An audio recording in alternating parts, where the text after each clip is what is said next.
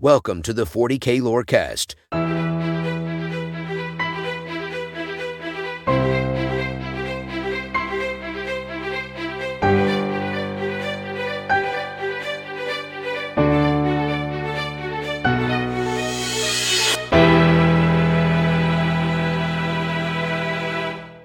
Hello and welcome to 40K Lorecast with me, John Barsati, and Brad Chester. This guy. We've come a long way, and finally we've reached the year 31,005. We've now spent about three hours talking about for the last 15,000 years of history, and we're going to spend three or five or more hours talking about seven years of history. So buckle up because this is about to get detailed. we're about to jump into probably the, the most exciting part of lore of, of 40K, which is the true origin story. What the game is actually built on. Late 90s, when I first found out about 40K, I read the Horus Heresy, which is the basis of the game. Everything that they did, it's the the huge civil war that split the galaxy, broke the Imperium, broke slash made the Imperium to what it is right now, and set the stage for literally the game of 40K. This is what it's based off. It, it expands wildly from here, but this is this particular time, these events that we'll be going over in the next two, three, Three, Three. four, five. We're honestly, guys, we're just going to talk and we're going to cut them to an hour and then put the next one up. So we're gonna this is going to go for a while. If it sounds like a long diatribe, it shouldn't. This is probably the most exciting lore in the game. Well, we have the The story. Yeah, it's really what it's based on.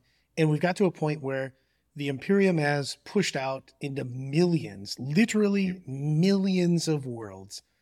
And they are wildly successful. I don't think we've lost we haven't we've lost battles, but we haven't lost any real engage. I actually we haven't lost any battles, we've lost engagements. Yeah, And exactly. we are the dominant race in the galaxy. The hum- humanity has met a smattering of the I have to quote again what the Inquisition calls the lesser races. but we've we haven't really met that much resistance from anyone else. The Eldar, the space elves, broke the sky and they are effectively fleeing and working with the oh yeah, we lost 90% of our race. Yep. They're dealing with that. Orcs are orcs. Orcs are never Well, going to be The orcs are actually where we're going to start this. True, but I'm We're gonna saying start- the, the orcs are the big orcs are a big issue, but orcs aren't typically a coordinated issue unless a great war chief is called a wog. so that's actually where we're going to start this one. We're going to start with Ullanor, which I'm going to say right now, you can rename a planet later if you want, but it doesn't change what it was. An orc stronghold. yeah. So orcs, an important piece of the game that you're going to hear me say over and over again is orcs are never beaten. We'll have one to 42 episodes on orcs. Brad wants to do Eldar forever. I want to do orcs forever. Yeah. We will give it Tau a solid 15 minute episode at some point. I'm. I'm just I'm kidding. Whoa, whoa, whoa. That seems too long. It's gonna be maybe 10. Tau exists, boo. Next episode. So we're gonna start with at the end of the Great Crusade. At this stage, mankind has reconquered the, the galaxy. They have brought old worlds back into the fold. Millions of systems have been brought in. And there was one persistent problem. They would run into lost versions of mankind and they could conquer them. They would run into xeno species and they would kill them. Then there were the orcs, and the orcs actually were an issue. They get to the system, and then Ullanor is one of the planets in the system. Ullanor is where the great orc sits. This is a giant uh, orc army. And when we say giant orc army, just for record, orcs, if you've ever seen an orc, tend to carry a pistol and a club. That do not work unless they believe. Exactly. And it took nine Primarchs, a hundred thousand Space Marines, eight million Imperial Army, just soldiers, thousands of starships, and over a hundred walking Titans to defeat these orcs. At this battle, they finally defeat the orcs at Ullanor, and it becomes like this great achievement for mankind. Well, the biggest thing is is that the orcs were kind of centralized here. Mm-hmm. The orcs had been one of the biggest thing that was problem for the Imperium taking on the orcs was the orcs operate in war bands. They have big, the biggest and the best rocks, however many people he can get together with him, but they're all over the place. They don't really have a centralized structure because. It seemed like they were always stomping out fires, but another fire would show up. So they were. Uh, it was a big deal for them. This is why they went so hard in Ullanor. Is it was a chance to take care of this per- persistent problem that had been going on for literally hundreds of years now. Yeah, and orcs are, and for those who don't know, you don't want orcs on your planet. They are They ruin the property value. re- yeah, severely diminish property value. Also, kind of murder every tenant, ev- every single person there. This is going to be the Emperor's big push. We're going to conquer Ullanor. We're going to stamp out the orcs. So he brings the full party. Fourteen legions are present, with nine Primarchs leading. them. in a legion is legitimately thousands of space marines and uncounted imperial guard they effectively have the navy with them each of the legions has its own army navy air force and they are the marines but they have millions of guys with them so it's not like a a few guys showed up no like the marines are there but the marines come with a posse. It's kind of like you're talking about the the 300 story when they're like there was only 300 guys there. Like, wasn't there like a thousands of other guys there? Yeah, they were there, but not really. So at the end of this, this is and Ullanor's got a, a big moment.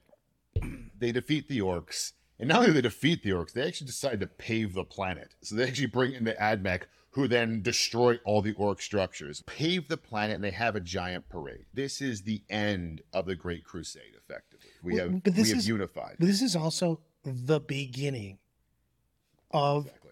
well, it's the beginning of the end because this set the seeds of doubt because they have possibly the biggest uniting moment that they've had. It's literally a 200 year crusade that is now at the pinnacle. We're celebrating it. And then bad English dad says, I'm going to take off. And they go, What are you going to do? He's just like, I'm going to do some stuff. Where? At Terra. What kind of stuff? You know, stuff. And then he effectively smoke bombs and leaves. And uh, Yeah, and he doesn't just do that. So not only does the Emperor leave and not tell them where he's going, but he also specifically why he's going. Yeah, or why? He just says, "All right, I'm out." And the first thing he does is is well received. He p- makes Horus the leader of the military. Makes him the War Master. You are the war master. However, just the military. And this is interesting. The emperor does something that I think my personal opinion is a smart move. He decides not to hand the reins of the empire over to his what I'm gonna call mutant children, because they are. He instead hands the reins to mankind. And he just he, he creates a council of Terra. This is gonna be The, this the High Lords of Terra have been sucky since the beginning. Thank you. I, I'm Yeah. going to do You know what? I'm going all on. I'm disagreeing with you. fair enough. You know, I'm going to go with everybody listening.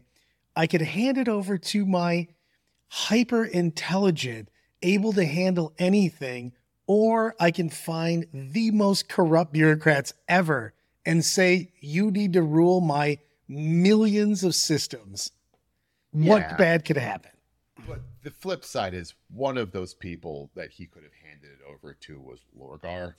I mean, Another one of them was Leman Russ, who might have just all right, look, you're handing it over to Bobby G. Yeah, Move on with your life. I mean, we know how this is. We may know how this works itself out. But, but so what the emperor does is he he hands it over to a group of, of quote unquote mortals because one of them was Malkador, so quote unquote. You know, Kelbor-Hal of Mars, Constantine Valdor, the Masters of the Astronomican, the Masters of the Telepathica, the- the- then the Adeptus Administratum, which is a laziest naming I've ever seen. Where we're going to go with, we call everything Adeptus. Cool. What's the other one? Well, they're in charge of administration. I cannot think of a lamer title than Adeptus Administration.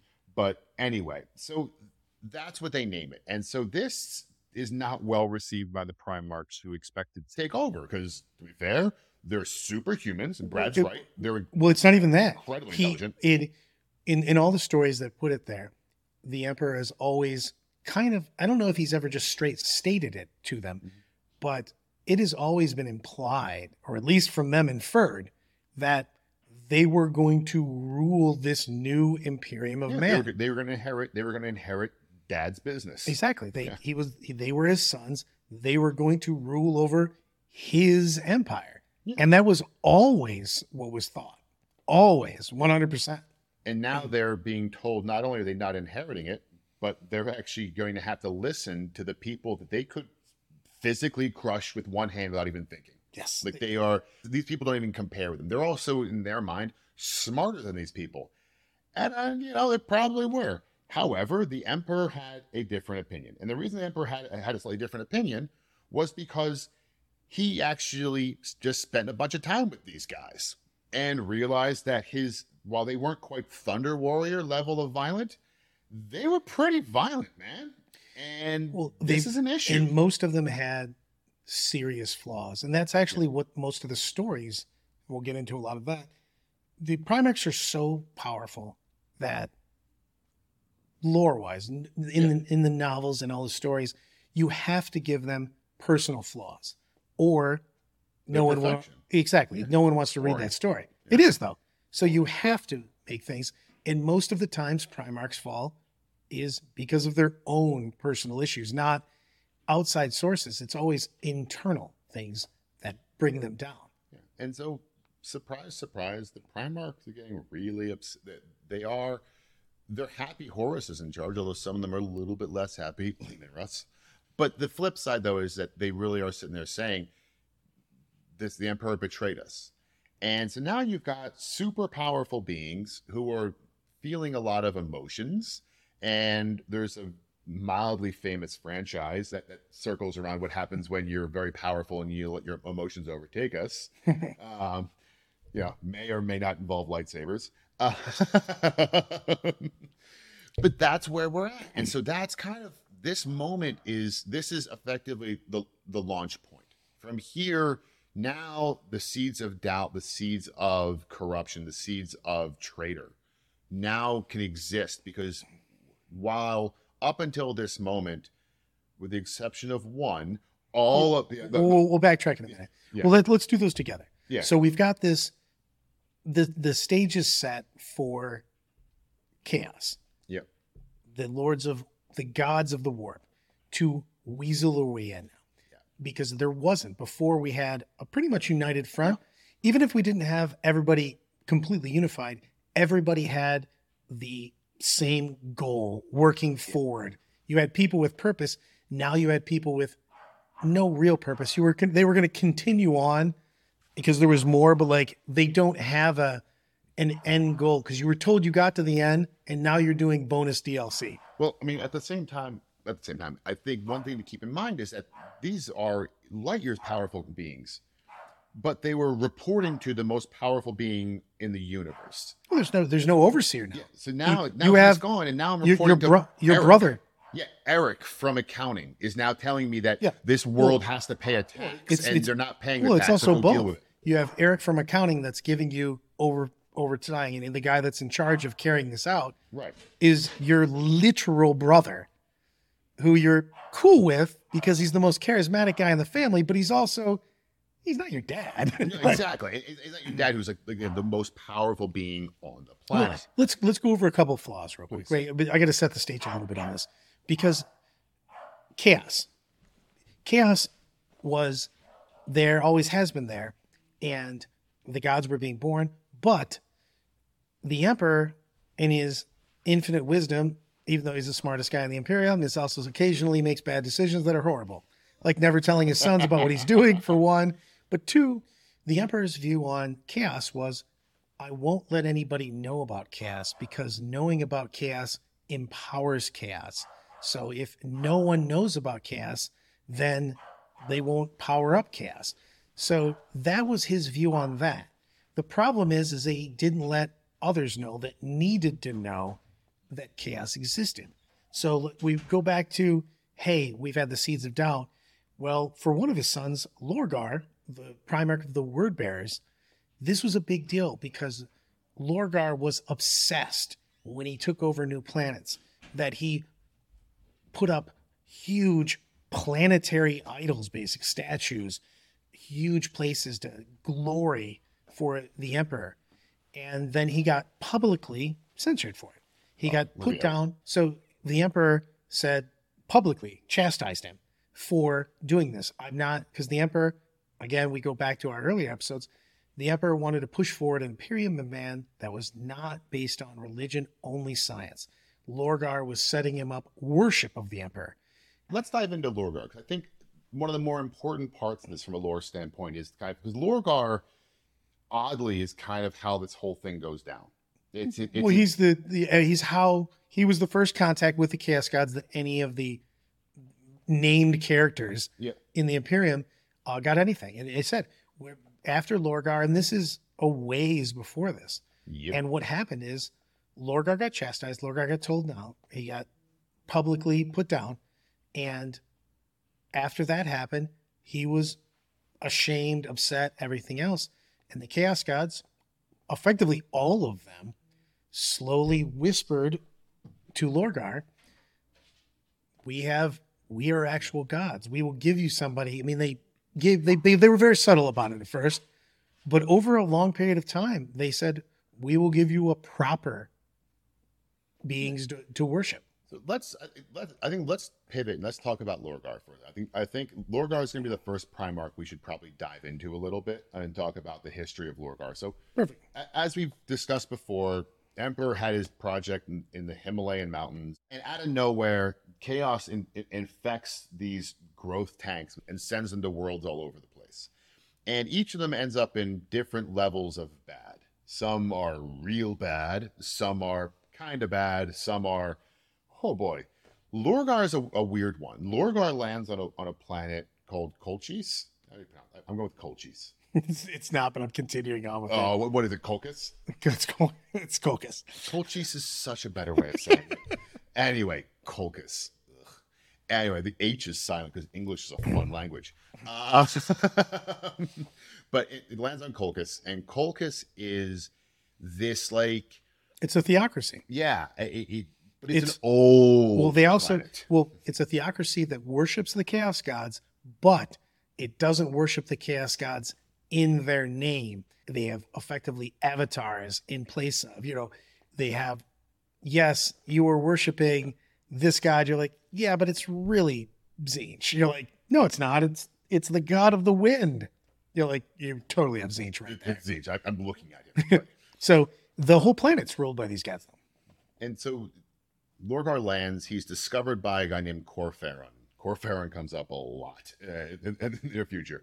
And Kor Phaeron is a outcast priest, basically, because he was too into the Chaos Gods for everyone else who was into the Chaos Gods. because he wanted to do the actual because the other ones were being tricked effectively because they really did think they were worshiping the wind the sun gods they the his planet had almost a i think they wanted to base it on egyptian but it's it's a conglomeration of whatever but it's it's all these older elemental type gods that were actually uh chaos gods but they th- where they were getting actual power from was the was, warp. Was the warp.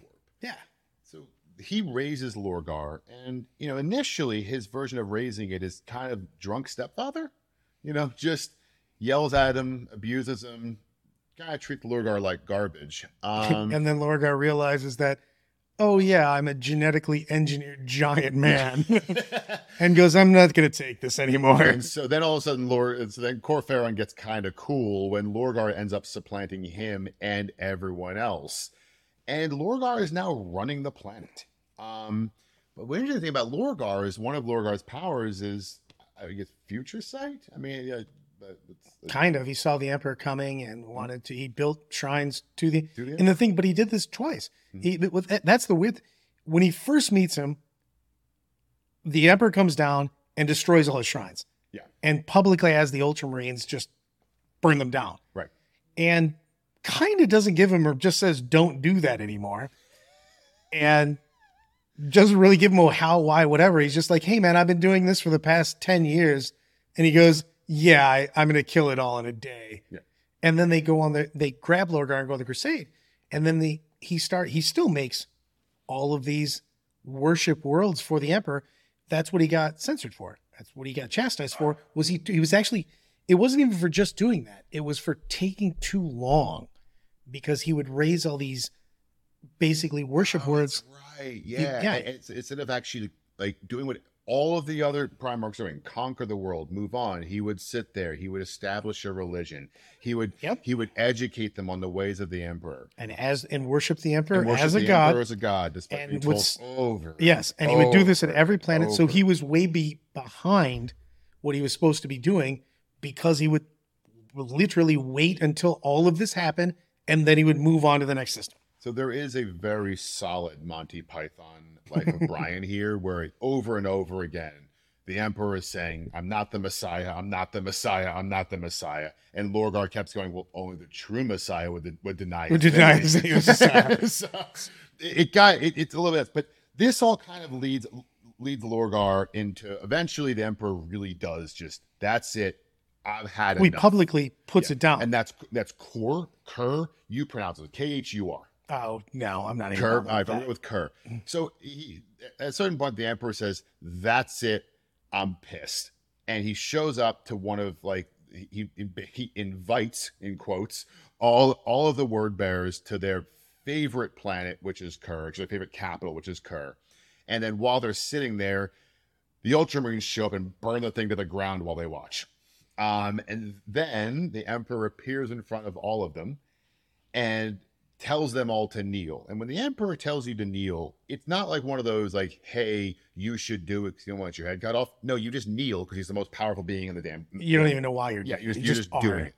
So, but this is kind of a weird thing for Lorgar because the being that he's worshipped because the most powerful being on Earth just showed it was the most powerful being on Earth, but also just killed him for worshiping, killed his favorite city and all of its citizens for worshiping it.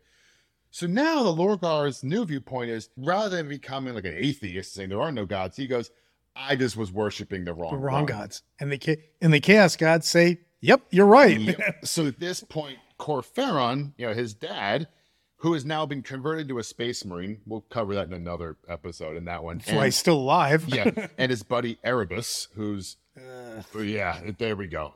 It, just the word bearers are the he word sucks bearers. so much. They are just the worst. But anyway, they decide the best way to help their buddy Lorgar out is to take him on a walkabout into the Eye of Terror. Um, we could go really deep into this if we want, talking about how they actually had to do this while there were custodian guards surrounding him at all times because the Emperor really didn't want him doing this thing. He's But still- he did it anyway. Sorry, I, I had to look on for our notes because John put one of my favorite things, and I want to see if we're there yet, and it is. It, they go to Kate, Katie, They go to Cadia, yeah. in which he has a parentheses. Totally not going to be again important again later. Cadia is the most important. Yeah, that system that in- story will mostly be an entire cast. Yeah. what happens to Cadia. Cadia is a inflection point in the story, but we are well away from that. but this was, of course, where a lot of this started. So Lorgar arrives in Cadia with his dad and his buddy, and what's sorry, his stepdad. It's with his stepdad and his buddy, and I mean, just decides to have a chat with the Chaos Gods, who are exceptionally deceptive, and Lorgar's an idiot. Yeah, and he's also all in immediately. on- oh yeah, and also completely believes this is the right thing to do. Like Why he, wouldn't it be? he does not think it's a bad idea, doesn't think it's going to have consequences later. He thinks that this is everybody should actually be worshiping these guys. They know the answers, they can see the future, they are all powerful. And so Lorgar now has decided that the best thing to do for all of mankind is for all of mankind to come under the, the influence of chaos. And how's he going to do that? And now we're going to jump back to the present. Back, say, So- back to the present. back to the present. So now we've got a situation where Horus is sad. One of the things Horus is upset about is that the empire has changed. It went from an empire of conquest, of kind of excitement. He's a warrior. Well, it- to it- an empire but it of went taxation. It's not. It's not even that though. It it went from. He was all he was fighting. He was doing the bad Mm-hmm. things so that I'm gonna. I'll go from uh, serenity. Yeah. Fire. You know, I'm I'm a terrible person, but I'm fighting for the better place. I will never live in that place. But Horus always thought he was going to live in this beacon of glorious everything's awesome Mm-hmm. and when he looks back and goes, Have I been fighting this whole time for this bureaucracy laden, just, I mean, carrying an anchor while you're swimming a bureaucracy because it's so wide, it's so far reaching. There's millions of world. There's, it is literally an empire of paperwork. And he's looking at it of, wait a second, this is this really what I've been because he believes Horus is a real believe most of the primarchs. They all did. I mean, all, all the Primarchs, they, they they weren't following orders. They they genuinely Believed in that, that, 100%. That, that the Emperor is the solution here. So now Horus is sad. The all and all the Primarchs are sad. This is Lorgar's moment, effectively. So Lorgar has been setting this up for a while. He never knew how he was going to do it, but you know he can see into the future. And so Lorgar realizes. So one thing that Lorgar started doing early on was the infiltration of these things called warrior lodges, and Mournival. yeah, Mortival. Mournival is the name of Horus's, the Luna Wolves. And he wants to infiltrate everyone's upper tier. This is where the Primarchs go for the only place they can go because there's they call it a lodge of equals. Because everybody's uh, views, it's actually a great idea. It's a it just got fantastic idea. It's literally a group of everyone is equal at this table. Everyone's idea will be taken with the same value. all of you, yeah, your rank, and this was. I mean, there's actually a lot of history to this. There is a beauty of allowing captains and sergeants and lieutenants to speak with grunts on equal footing, so no one feels like they, they're offending it. So they became brothers within these lodges, and so these were technically banned. They were, you know, th- this was something the emperor would not have been okay with. These were things that are there is some spirituality to them. So they did not officially exist. You had to be in. It was an invite only uh, membership, and the people who were part of it actually even wore. They had special pins and special coins that they actually used. So they knew who was in it and who wasn't in it. And only within the lodge were you able to speak to your superiors at this point in time with no fear of what was going to happen. So he wanted to infiltrate these because he knew this is the best Well, place. he set these up. yeah, well, it's Yeah. He set these up. This was this he brought these from his homeworld. This is something that Lorgar brought in, and everyone thought it was great. which it kind of was, except for when you infiltrated with chaos. Exactly. The, the thing was what Lorgar was really doing here, and we're gonna dive into this in a minute here, is he was basically using it as a way to see who's on what side. Yep. Like let's get everyone in a room and we can very quickly hear people speaking candidly, and then this way it allows me, mostly Erebus actually, because he just sucked, to make a list of Well, these are the people will- who it will are say, Erebus- receptive. Erebus was the one, and this is the big focus. Erebus was the one that was assigned to Horus with the Luna Wolves, Mm-hmm. the sons of Horus. He was in their lodge, but there was word bearers agents in all Every lodge. Every lodge, yeah. Yeah, and this their goal here is to kind of keep everyone al- along where we're going. Lorgar's goal in here is to figure out who he can turn, who he can bring to his side. And some he had to, Horus being the one he has to. Yeah, you can't. Yeah. There's people that you can. Again, you're going to have a split. They, and this is not even just stories. It's just period. It, it was a fact. They knew that there was going to be a civil war. However, he needed at least half, which they got. Yeah. But you need at least half these guys. But you need certain people to come. You can't have Horus being on the other side. No one's leaving as long as Horus Yeah. Is there. He is the most charismatic of everyone. That is his whole deal. Mm-hmm. He is he's the face guy. He's the negotiator. That is what he does. So at this stage, we've got the infiltration of Warrior Lodge. Lorgar's plan is beginning.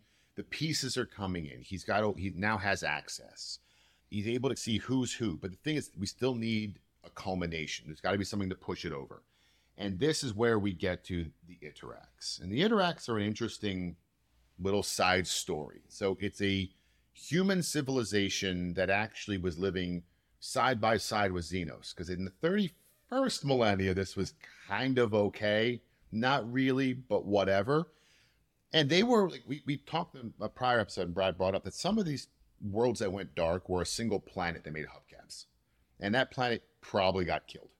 But there were other ones where it was actually star systems that were able to still, because they were close enough with faster than light drives, they were actually able to build a a mini empire, and the Interex are probably the largest one. So, then about 30 star systems. They were incredibly advanced because not only did they have the Dark Age of technology, which wasn't really a dark age, it was just an age of technology. they had that stuff. They'd also met Xenos or alien species who brought their own technology. And so they were this light years advanced civilization that when mankind met, it was this really don't want to fight them because it's probably going to cost us a lot of lives. So why don't we just try to be cool? And so that's what they went with. So Horus went to meet with them. Thing that's important here, though, but the Interex knew about chaos. The Interex were very well aware of because they actually been fighting it for a long time. A long, long time, actually. Like they knew who chaos was. They And knew they- what chaos was, and they have technology on par. They actually, in the stories, if you read the Horus, please do read the Horus Heresies novels, but they actually have better technology. They just don't have space marine technology. They don't have genetic engineering technology, but their weaponry is actually slightly better. Yeah, it's actually we'll get to like what happens in a second, but there's some really cool weapons that they kind of pull out of nowhere. While they're there, they meet with Horus, and it's a happy meeting, and they take them on a little tour of their city, and their city has a museum, and in the museum, there's some stuff from their wars with chaos because when you defeat a, a, a dark god, it's really important to keep all his shit around. And there might be a unbelievably powerful sword from Nurgle, the god of plagues and pestilence, grandfather Nurgle. So out of nowhere, while everyone's hanging out, there's an explosion. And it turns out that someone stole said sword. One of the few things in the galaxy that can actually hurt Yeah. a primer. It's- yeah. And that's now happened. So there's now the Interex attack. And the Space Marines discover that what they thought were little decorative crossbows that guys had in their things, much like what uh, Chewbacca has, actually is pretty nasty and can shoot through power armor. And the being correct or wrong, they retreated.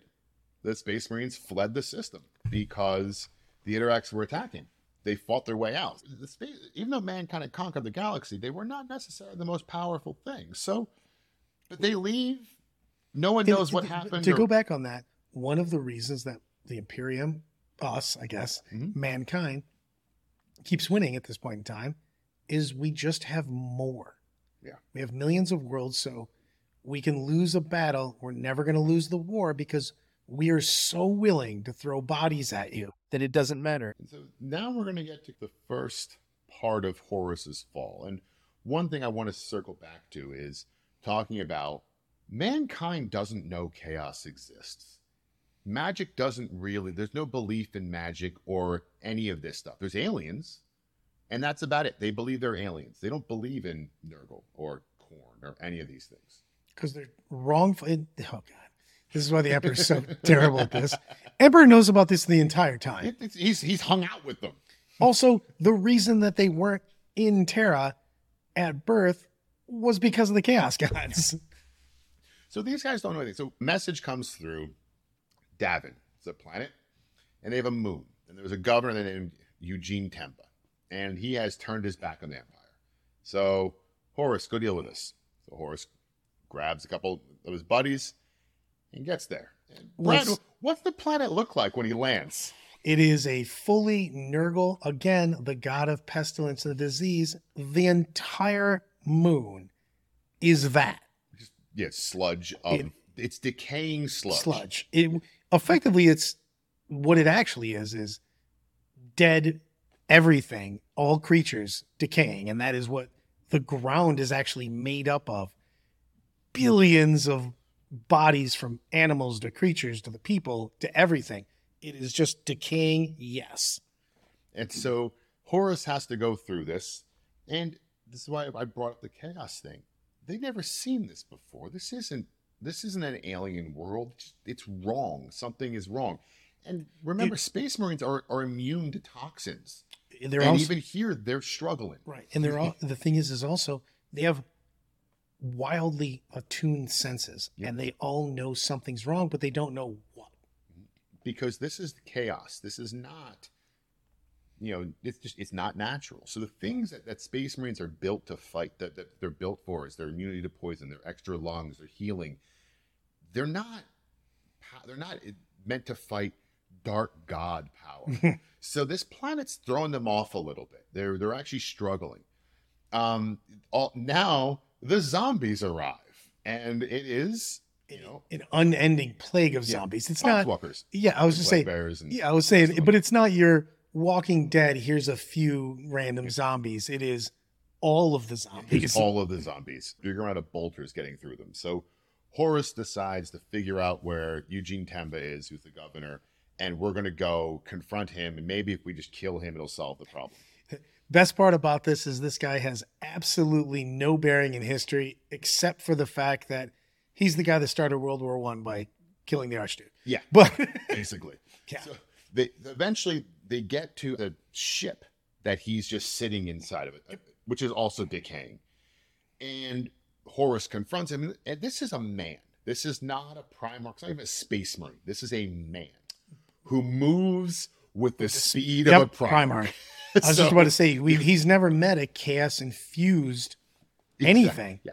So a regular guy, but infused by the powers of chaos. So he's not prepared for what this guy does. And this guy flies. Yep. and he moves around. Horus can't do anything. Out of nowhere, during the fight, he stabs Horus. Then he is killed. He gets obliterated Yeah. still. And I mean, he was always going to lose, but He was he gonna lose. did get a, a he did get a nick in, which actually he really only really did get he nicked. poked him. I mean, in fencing, he got a point. In fighting, he doesn't exist anymore. Another guy got stabbed lightly with a, Right. with a pointy stick. But because of the fact that this is a chosen weapon of a god of pestilence, Well, that's the thing is the blade he got stabbed with is an interesting blade.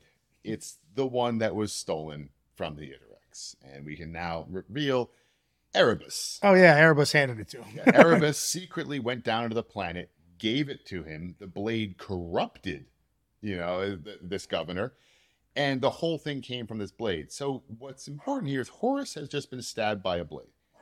Now this blade's pretty cool. This blade actually, if you speak the name of your target into the blade, it will create a poison that targets that person. Can't effectively can't be cured. Can't be cured. So now you've got a Primarch who's the most, next to the Emperor, one of the most powerful beings in the universe. They've got healing rates. I mean, you can shoot them with a bolter, they couldn't care less. You shoot them with a las cannon, they couldn't care less. Whatever. But he just got pinpricked by a blade, and he is sick.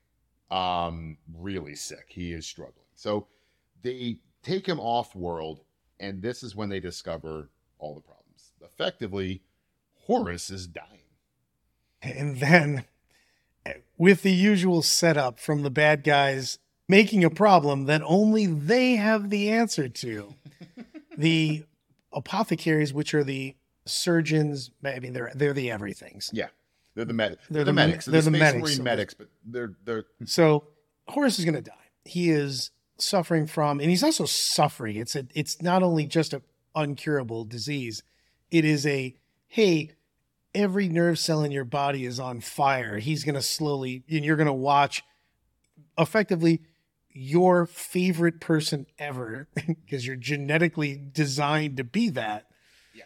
eh, is are- currently dying the worst death you could think of, and Erebus shows up and says, I think I have a way to cure Horus, but you're going to have to do it outside of what is normally allowed. And he tells that to his lodge, his closest advisors, the people that love him the most, and goes, I mean, guys, you shouldn't do this because we're not allowed. But But if you'd allow us to bring Horus away from the doctors and over to our shamans, over to our devil worshiping. yeah, over to shamans. Told, don't worry, it's totally cool. It's just a serpent lodge, whatever.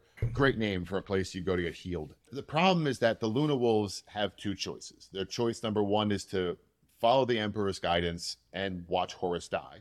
and, and to be fair, to be fair, mm-hmm. everything that's going on right now that they want to do is strictly already been told that this is something you do not do. You don't ever go. Again, the emperor knows about chaos, so he tells them not to go with witchcraft and sorcery, and eh, you know anybody that could do that is a no no. You don't you don't go into this. It's only about science. You cannot let these people. He knows that it's because he doesn't want chaos to get a foothold, but again, he doesn't tell anybody. It doesn't tell them why, just keeps doing this. So, unfortunately, fortunately, whatever you want to call it, the Luna Wolves agree. And they take Horus' dying body to Davin, which is one of the moons that is under the Word Bearers. And in Davin, they take him into a serpent lodge. So, this is not a cleansing ritual in any way, shape, or form. This was a way for them to basically take Horus's soul out of his body and throw it into the immaterium so he can hang out with the chaos gods. and he has a wildly long premonition where they show him the future. And the future is the emperor. They tell him this. The emperor has went back to terra to get all the power of the imperium and have himself become a god to be worshipped as a god. And that is why he left all of his sons away and effectively tells him that some of the other primarchs that he doesn't like as much are going to also be part of that. Just straight up going, you don't really like this guy? Yeah, he's going to be the best. Yeah. so they they tell him that the whole reason that his father left him is to plot against him, become a god, leave him behind, and kill him and all of his brothers. And so at this point, Horus effectively says, Well, what do you guys want? And the and the chaos gods, of course, say, Well, we're just we just want to be left alone. We're not trying to do anything bad here. We just the Emperor is really he's beating us up, he's doing all this stuff. If you just we can help you, if you just overthrow him, then we can go back to our immaterium and we could just hang out over here doing what we do, and you It- guys rule rule and, your and the funny thing is, is that he at least has the good sense to not trust them. But for whatever reason, he does trust the vision. So he's really worried that his thousands of Space Marine brothers are going to be killed. killed. And the Emperor is going to do away with them. and at this stage, I'm gonna, you know, and I will be honest. I have a Thousand Sons army. I like Thousand Sons, but I'm gonna turn on Magnus now. Oh, Jesus. So Magnus tries to help. So Magnus, because he is, and, and we've covered Magnus a little bit, but Magnus is the psyker of all of the primarchs. And we say the psyker. Magnus is what? What would you rank Magnus on most powerful psykers in the universe?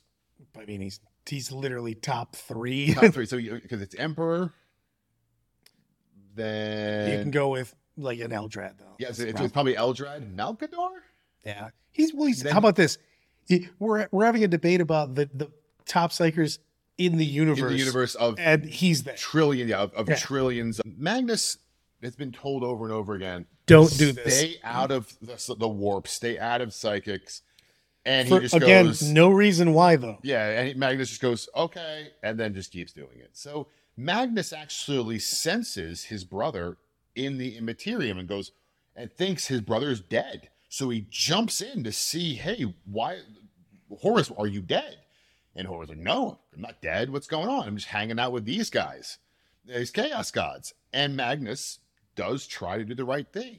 Tries to tell them, no, these guys are Which lying. he does you." several times. This is Magnus. Yeah, so I'm going to refer to it as Magnus takes a lot of L's. That's what he does. He's very good at mm-hmm. taking L's. So he tries to convince him of all the lies, tries to convince him that these guys aren't telling the truth, but apparently he sucks at it. And Horus just kind of blows Magnus off and he makes a deal with Chaos. And the deal he makes with Chaos is to overthrow the Emperor, and in return, they will cure him because one of them did this to him, and they will support his army. Um, and we'll get more into how they support him later, but they do quite a bit of stuff of like shielding him via the Immaterium. Because remember, the, the one thing that we should probably discuss here quickly is the way that the mankind's empire functions, that travels and talks through the warp. Chaos runs the warp. So they can, they want to, they can use their powers to make it so that doesn't work so good, or only works for some people and not so well for others. Horus at this point has converted, so now he wakes up. The Luna Wolves are thrilled because Horus is awake and he's cured this weird demon ritual worked. Probably not going to be any problems with it. Absolutely no ramifications. Exactly. This is great. Thanks, Erebus. Let's all trust you more now. Even though you're the weaseliest weasel of all time.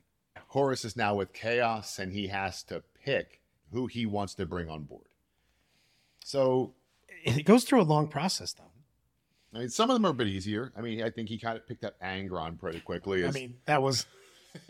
I'm pretty. Angron already fell to chaos. He he doesn't even. He I don't even know if Angron still knows he fell. I actually, I still believe if Angron had gotten to Ullanor first, he would have hung out with the orcs and been like, actually, this is awesome.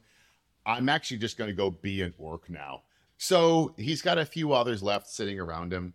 Fulgrim being a big one, Mortarion, and of course, Lorgar, who already is there. Lorgar's already there. Lorgar's already there. And Fulgrim's not actually there yet. Fulgrim actually takes a long time.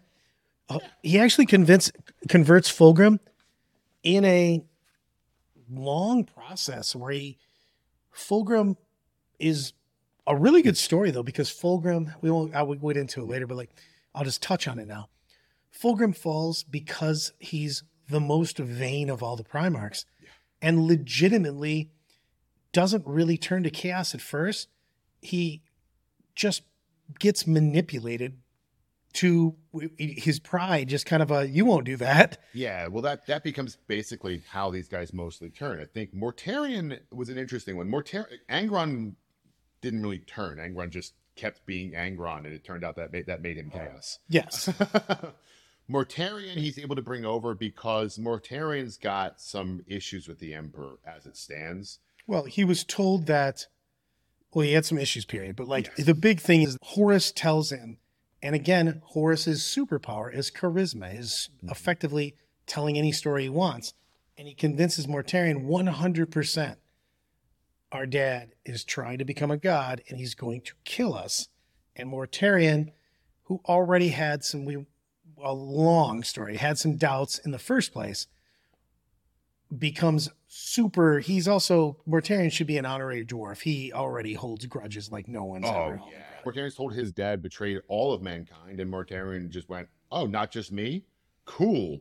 And the- the- Mortarion in later Castle is kind of his fall is pretty sad in my mind. I think Mortarion Everything about Mortarion is sad. Mortarion's fall to chaos is pretty sad. Fulgrim, though, let's spend some time on Fulgrim. I actually do want to talk about Fulgrim and his legion. Fulgrim's superpower, super flaw is is that he's just likes being pretty, and It's well, he's vain, but he also wants perfection. perfection Exactly. in all things. But it becomes perfection in excess. Weirdly enough, there was a new chaos god who is all about vanity and excess. So weirdly enough, he starts getting whispered. He starts getting inner circle members of his that say, "Why are we not doing this?" Why aren't we the best? Why aren't we this? And Fulgrim's fall is it, yeah, it, it's it's he slowly just gets absorbed by Slaanesh. And then he also starts to purge people around him because you're holding me back mm-hmm. from being perfect, Perfect. the best. And so this is kind of what starts happening within these legions. But there's only a few of them at this stage. There's a few legions where chaos is really getting in. But while that's happening, we're going to swing back to Magnus, oh, Jesus. taking another L. No, th- this is this is not an L. This is a capital L on the top of And- a casino. So for those of you who are new to Warhammer, you will hear the phrase Magnus did nothing wrong, Magnus did everything wrong. I am on the latter part of that. So eh. So Magnus, okay, the Emperor didn't tell anybody. This is as usual the Emperor's fault. Yep. Magnus was told one million times, "Do not mess with sorcery." So Magnus tries to contact his dad. Well, let's talk about what his dad's really doing. We haven't Okay. touched on this. So, what his dad is really doing is what end around in chaos. Yes, he, the, the- he is effectively trying to duplicate what the elves did, which is create a way to travel that bypasses the warp, which is basically goes into. We said it, I think, in episode two. It's like Stranger Things. It's the upside down. It's the it's the world between worlds. He's trying to make a webway gate, is what it's called, or not even just. It's a webway uh, what network. Network, yeah, yeah. network, yeah. Little- Of little gates. tunnels through the immaterium that the immaterium doesn't know exists. Right. allows them to kind of move quickly throughout. And so he is effectively making a super highway through the warp. So this is a super tricky, unbelievably important, unbelievably dangerous thing. Chaos does not. Yes. that. And They they are are they are definitely protesting this pipeline. They are Yeah. looking to blow Oh, yeah. So they're looking for any opportunity. They, they are literally standing next to what he's doing and waiting for any tiny breach in this. As we talked before about Geller Fields, he has surrounded his project with Geller Fields. They- nothing is coming in. The Emperor, again, bottom of the Himalayan mountains. He could have done this on the plains of, of the Serengeti. It wouldn't Yeah. have mattered. But he wants to be in a mountain fortress like Dr. Evil, so that's what he wants to do. So he's in, the, in his Dr. Evil fortress working on this thing. And it's surrounded by these fields that keep psychic energy out. Magnus discovers He wants to do the right thing. and discovers that in his the brothers are turning to chaos. worst way ever, instead of just sending a message, which actually he got a got pretty quickly, he says, I have to tell him right now. Yeah. And the best way to tell him is to use my sorcery powers, which are empowered by the warp, to tell dad. Well, in doing this, because he's crazy powerful, he punches a hole through his defenses and literally lets a demonic infestation in a giant incursion happen in the middle of his dad's work. The emperor is also not exactly super excited that he was working effectively underwater and his son pickaxed the tube. and literal demons begin pouring into the capital. like it, but not just a couple guys went in through this thing. All No, of them. They've been massing everywhere around here because they can't get in, and they're just there. There's armies, like infinite hordes of demons, sitting here going, "You guys ready? Yeah, we've got 46 million lines of us ready to go." And so now, in the instead of a cool little workbench he's got in the basement working on his new thing, now he has to commit soldiers and troops to fighting the demons, which, by the way, he's told everyone don't actually exist. Blah blah blah blah blah. This sucks, and Emperor doesn't really listen to what Magnus is saying because he's too busy yelling at him. Um, and eventually, we'll cover this a little bit later. He decides to send the Space Wolves and Well- the Sisters of Silence and the Custodes to go deal Well, with the situation that is kind of does because Yeah. he, he sends it the force but horus actually finds out that this is exi- that happened from the chaos gods so horus contacts Leman Russ the primarch of the space wolves and just says you need to go where where's the farthest place i can possibly have you away from what i'm going to do Yeah, over here exactly. Why don't you go over there and you also instead of like doing what Dad said, which was you know grab Magnus and bring him back, you need to kill him? yeah no you need to exterminate well actually he burns prosperity on ground Yeah, yeah. So this is you know, and we're going to cover Magnus's next couple of big big losses in the in coming episodes, but they're coming up. So that's kind of, but that's also what Brad was just talking about. There is important. This is also a big inflection point for Horus. Horus now is committed to the to the revolution. Well, th- this is the thing that Horus is an orc here because he was a. I, I can't say on winning palm because he's got so many times he could turn back. Yeah. So he's, it's a tragic story, but it's also a, hey man, here's these You're making this fifteen different. You you could have got off the bad guy expressway at these fifteen exits, and you decided not to. sped up. Yeah. So- you, you were prideful. You also were convinced that you are better than the emperor in ruling. You will make the Imperium better. And the entire time he's being infused with power. So not only am I, I agree with you guys, I am going to be better, but also I'm clearly stronger, faster. I have new powers. Of course, this is the right decision. And he effectively does what most tyrants do in books and real life says, I'm going to have to do bad things, but It's for it's for the greater, greater good. Now he's on the path.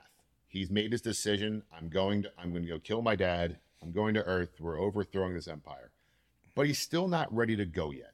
He's got He's got Doesn't have enough of his Primarchs. brothers. He's got a couple of his brothers on his on his side, but the other problem he has is that even within his own legions, his legion and the, and the other legions, It's well, it's all the legions he's gotten so far. This is a big thing because they do it.